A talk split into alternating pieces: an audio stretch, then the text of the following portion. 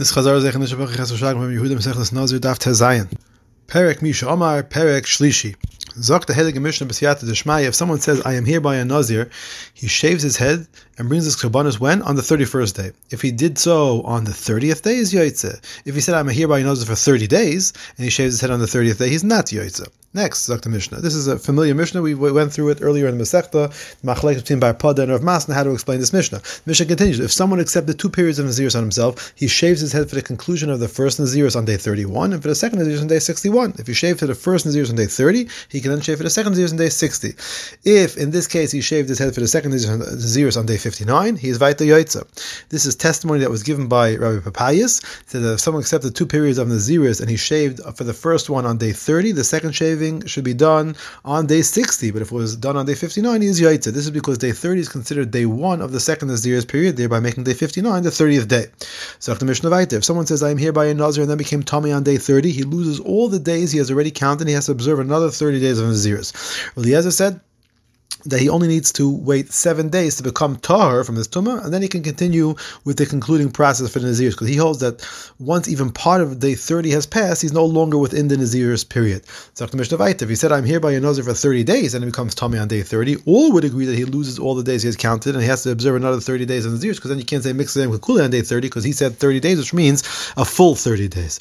If he said, I'm here by a nazir for 100 days, and became tummy on day 100, he loses all the days he has already counted, He has to observe another 100 days of Naziris. Rabbi Eliezer again argues and says, in this case, he only has to observe another 30 days of Naziris. If he became tummy on day 101, he needs to observe another 30 days of Naziris, Tanna Kamma says, whereas Rabbi Eliezer says that he only has to wait seven days to become tar, and he can then continue with the concluding process for the Naziris. Zok the Gemara, Eliezer says that when he becomes tummy on day 30 after accepting a regular period of Naziris, he only has to wait seven days because he holds that whenever he becomes tummy after the completion of the Naziris term, he only has to wait the time it takes to become Tahar. Rabbi Eliezer did not argue in the case when the person accepted a 30 day period of Naziris and said that if the person becomes tummy on day 30, he would have to observe another 30 days of Naziris because he holds this way in this case because the person accepted a 30 complete days of Naziris, like we explained learned the Mishnah.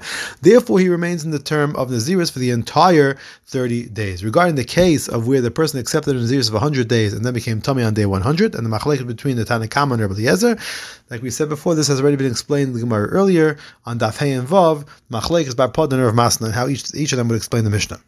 Zok, the next Mishnah, if someone declared a Naziris while he was in a cemetery, even if he remains there for 30 days, his Naziris is not considered to have begun, and he therefore does not go through the process of bringing the korban of a Nazir has become tummy, he's not yet a Nazir. If he left the cemetery and became Tar, and then he re-entered the cemetery, his Naziris is considered to have begun, and he is therefore subject to the process of a Nazir who has become Tameh, and loses any days of Naziris that he has already counted before re-entering the cemetery. But Eliezer says, the Pasuk says, V'hayomim yiplu.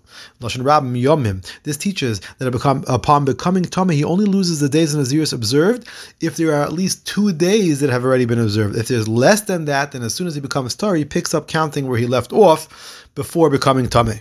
And whether he'd have to bring the korban tumas of a Tameh and Dikkan Nazir is really a tumul in what Rabbi Eliezer would hold.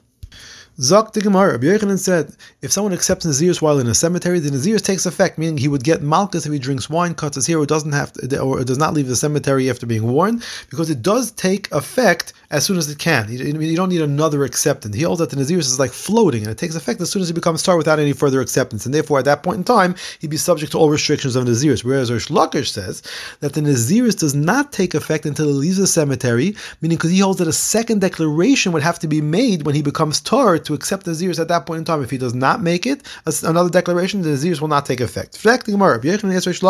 Our Mishnah says that when that that one who accepted the Naziris while in a cemetery need not bring the korban of a Nazir became Tomei. This suggests that otherwise the Naziris does take effect.